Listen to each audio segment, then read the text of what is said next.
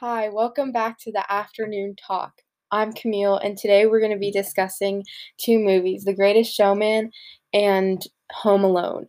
I'm going to be discussing The Greatest Showman right now, and I'm going to be talking about some of the characters and how they differ and their views on certain things. So, we're going to start off with the main character, P.T. Barnum.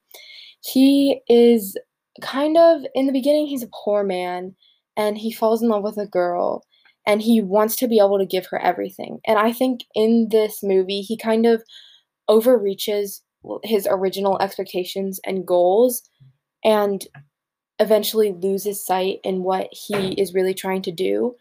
And he starts to want to give her more and more when really she's happy and content with what they have. And she is focused on being happy and not just having a bunch of money.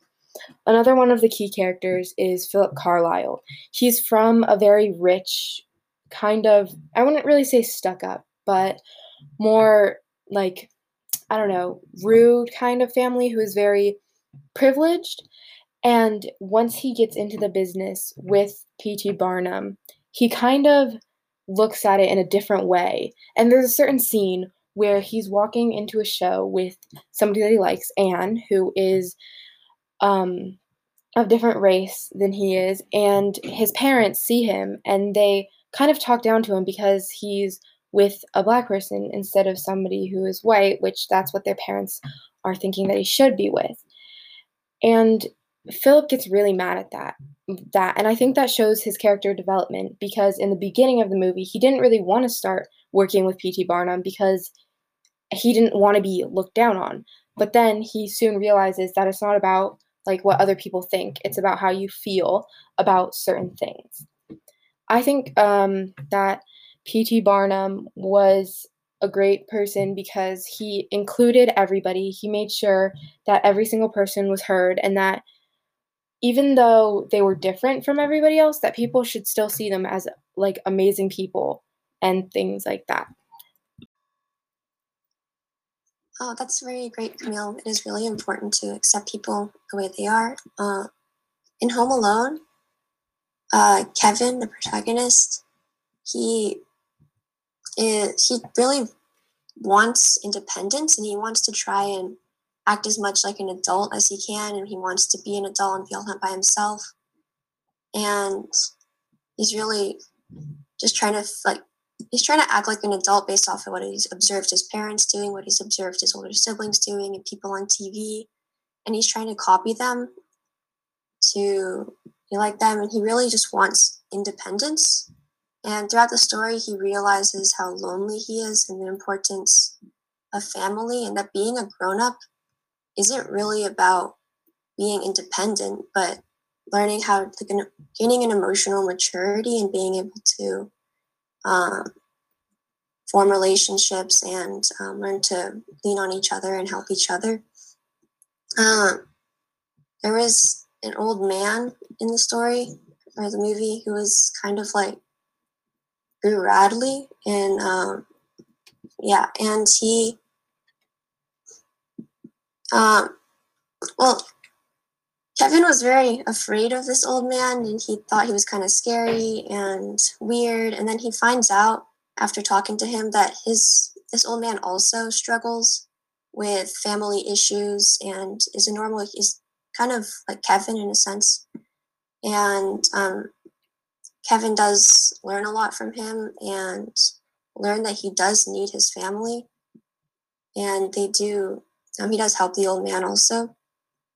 Uh, and he finds out that he really does love his family and need them. Yeah.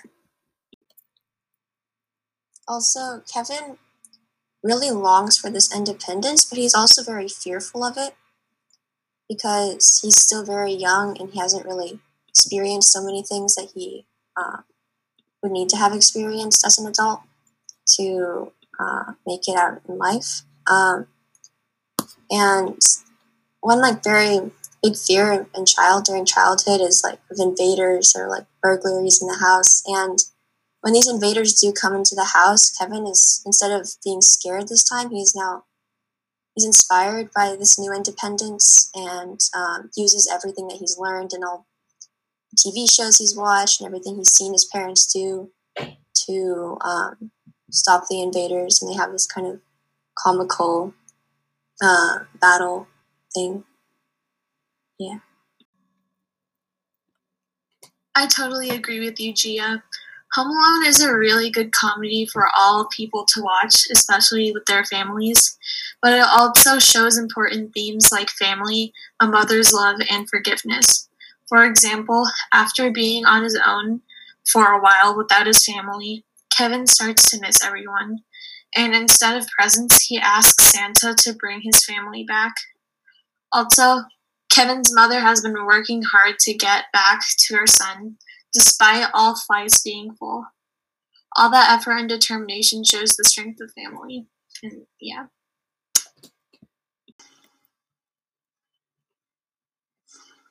Coming back to what Camille was talking about, I think in the movie The Greatest Showman, um, it presents a message for the society how people uh, always like usually judge people by their outer appearance, but it's what's on the inside that matters the most.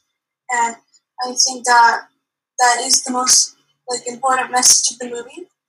And I think that people can learn a lot from this, like especially in our society, how people are judging people without even having a proper conversation with them and actually seeing their inside, their personality come out.